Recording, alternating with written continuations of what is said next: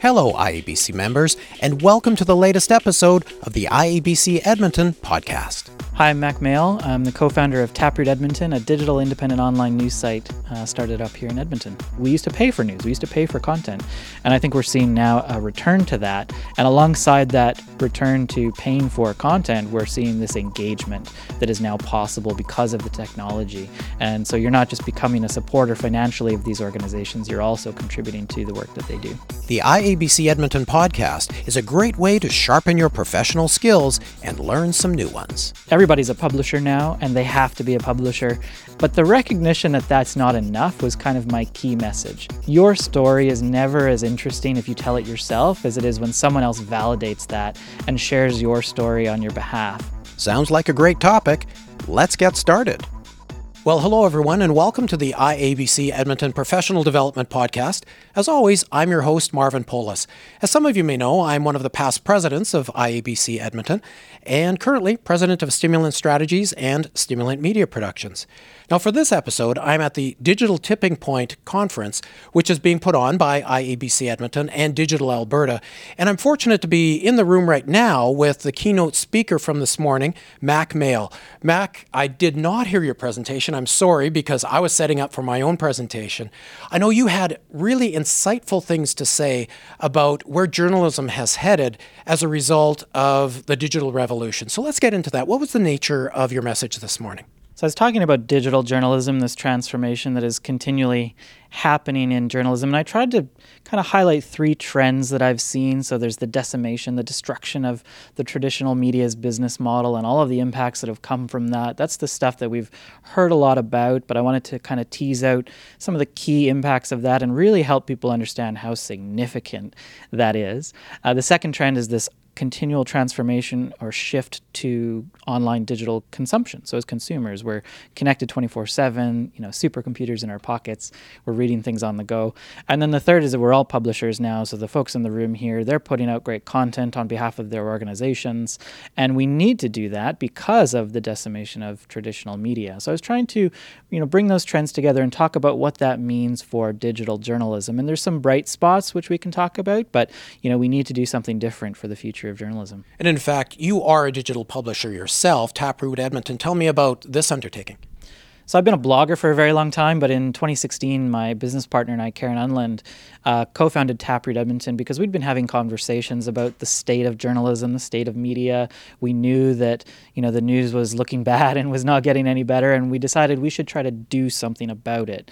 So we started Taproot with the belief that there's a different business model here. So instead of relying on advertising, we have a membership-based approach, and also a different approach to the way that we produce our journalism. So both the way we fund fund it and produce it. And, and what I mean by that is our members don't just give us money, they give us curiosity and input into the types of, of stories that we cover. So we think we can produce higher quality, more relevant uh, local information for our audience. Now, Karen is a former journalist from the Edmonton Journal, as a matter of fact. What does she bring to that? And what are your, th- your thoughts on how do you pursue a venture like this together when uh, when you have that traditional background as a journalist? I think Karen and I complement each other quite well. So, as you say, Karen's got the journalism chops. She's not only been in the industry for a long time and, and has the excellent experience to go along with all of that. She's had the benefit of learning from some really amazing folks in in journalism. She's a teacher of journalism, uh, you know, at MacEwan here in Edmonton. So she's she knows what she's talking about. And and my background is more in technology. I'm a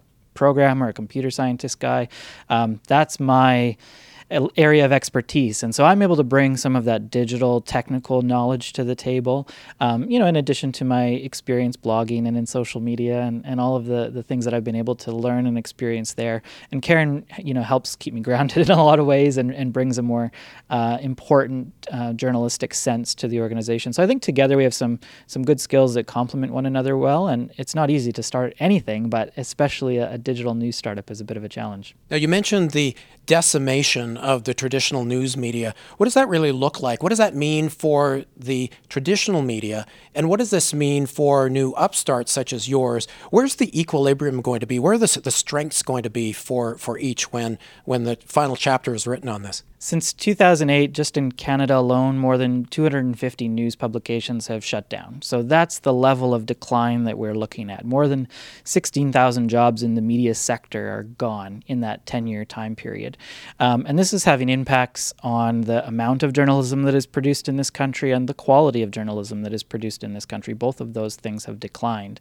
And the reason this has happened is largely because the revenue that these publications used to rely on, advertising, has shifted shifted online and it's shifted primarily to the big tech giants. So Google and, and Facebook account for 70% of this market. So they don't have the revenue anymore.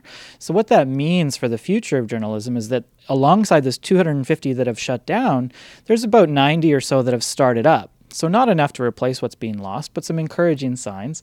About half of those 90 are, are similar to Taproot in that they're not um, part of an existing chain, they're independent, and they're focused on a new business model. And so, we're seeing a shift towards reader pay, audience pay, whether it's a membership or a subscription or something along those lines, moving away from that reliance on, on advertising. And we're even seeing this at the top level. The New York Times has more than 3 million digital paid subscribers, The Guardian has more than half of its revenue coming from uh, readers now. So these trends are happening both globally and locally. And I think that has to happen, right? Advertising in the grand scheme of things for media was a bit of a blip um, and it had to be invented. Like we didn't all we used to pay for news. We used to pay for content. And i think we're seeing now a return to that. And alongside that return to paying for content we're seeing this engagement that is now possible because of the technology. And so you're not just becoming a supporter financially of these organizations you're also contributing to the work that they do. Okay you could perhaps see this devil's advocate question coming. With all of the free media that's out there, all of the free content that's out there. My goodness, uh, what what makes one think that you could actually charge for your uh, for your publication? The thing about most of the free content that's out there is it's free because you're paying for it in a different way, and that's advertising. And what happens when you rely on advertising is that you start to chase page views, and you start to serve not the the readers or the community, the audience that you're tar- trying to serve. You serve the advertisers, and so it leads to a type of journalism that I think people are a bit tired of. Um, you can read the same story on any number of sites now. Um, you know, the news, the global news especially, is available for free, as you say, in a variety of places.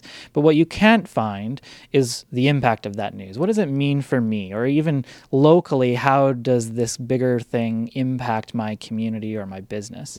And I think when we're seeing the shift to digital sites that you support financially, um, it's because people want to make sure that there's a place for them to go that is trustworthy, that can give them a high quality story. And advertising, I think many of us in the industry have decided, leads you to produce lower quality kind of you know page, page view eyeball chasing types of stories whereas this approach where you're supporting them financially and, and with your input leads to a deeper kind of journalism. And that's what people really value. And we lament the loss of you know these journalistic organizations we we're not talking about the daily free story that you can read on the newswire or in any number of publications. We're really talking about that in-depth stuff now, you mentioned the word trust, and I think that's an important issue here because, you know, you have the traditional news media outlets, the television stations, the radio stations, the, the newspapers, and that sort of thing.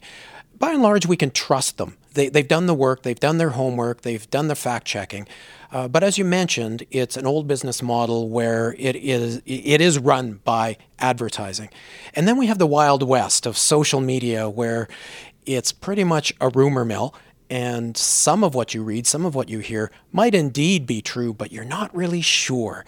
And then it seems to me that you're just playing it up the middle here, where you're you're you're small, you're nimble, and you can be trusted. I think we're trying to adopt some of the great things about both sides, right? So there are some good things about the way the traditional uh, journalism organizations used to work, right? They had editors, they had other sets of eyes, they had reviews, they had people that were making sure that the content that they were producing was of a high quality. I would argue that that has actually declined.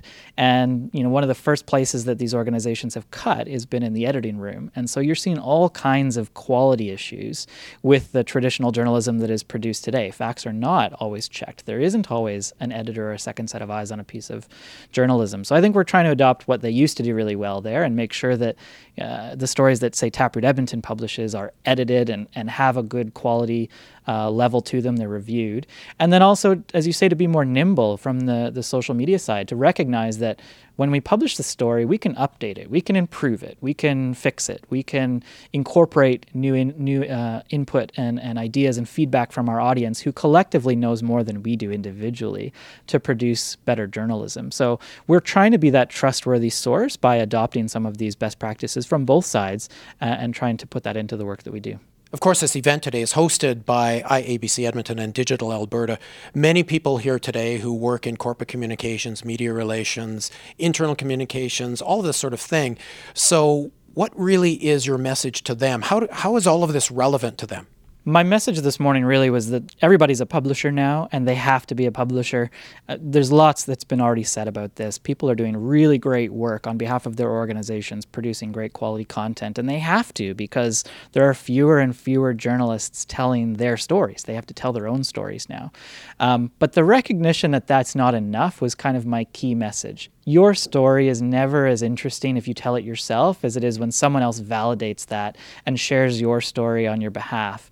I think that means there's value in having a third party organization, a journalistic organization who can do that storytelling, who can do some of the great things that newspapers used to do for us, reflect our community back at us, and, and play that social convener role for a community. So the message is you need to support what's coming next. These new organizations don't rely on advertising. You can't support them in the same way that you would have supported a media publication in the past by just taking out some ads. You've got to participate, you've got to become members or patrons. I think that's really important if there's going to be a future for earned media and, and someone else to validate and tell our stories for us. Okay, so although I may work for a large corporation or a branch of government, and we may have our Facebook pages we may have our Instagram feeds and all this sort of thing in, in social media, I guess what I'm hearing you say is that there's still a place for earned media, and that place just may be different than in the past and the way that we support that place is different than in the past importantly. I think people need to recognize that the way that these organizations operate is fundamentally different than what came before it. And so advertising is out membership is in you know pitching is maybe less important as as opposed to participation and engagement. I think those are all things to to keep in mind. Um, people are doing great work, as I say, on those channels that they now have, and there are more channels available to us than there ever have been before. But there's a lot of value in somebody else, you know, doing some contextualization of that and being able to ask good questions and and really satisfy the the curiosity of the audience in a different way than you can do when you just tell your own story. Understood. So if I wanted to reach out to a blogger, a podcaster, uh, a niche publication such as yours, what's the best way to do that? I think the best practices apply from the way that we used to reach out to journalists. You have to understand what they're what they're interested in, what their beats are, what they've written before. Make sure that if you're reaching out to them, um, that what you have to offer is is of interest and is aligned with the work that they're doing. Um, but I think most importantly, you need to engage, right? So if it's a blog or a podcast, you need to follow, you need to subscribe, you need to listen to them for a period of time. You need to find out, you know, what they're actually uh, working on, what makes them tick. And for publications like ours, become a member or you know become a sponsor, or whatever mechanism they have for you to engage. I think that's really important because we need to make sure that they're sustainable so that they have the capacity to do that storytelling that you're actually looking for. Splendid. Any final thoughts before we wrap up, Mack? I talked about a lot of doom and gloom today, but I tried to end on a high note. And, and what I ended with was a picture of beer. And I like to tell people that, you know, these new digital independent news sites are a little bit like craft beer and that, you know, they taste better because they reflect the local context and it makes us feel good when we buy local beer as opposed to the big chain. So I, I think maybe that's a good way to think about where this future of sort of craft media might go. Well said. Well, thank you for joining us at the conference today. Thank you. Thanks again for joining us for the IABC Edmonton podcast. I'm your host, past president Marvin Polis. Be sure to join us next time.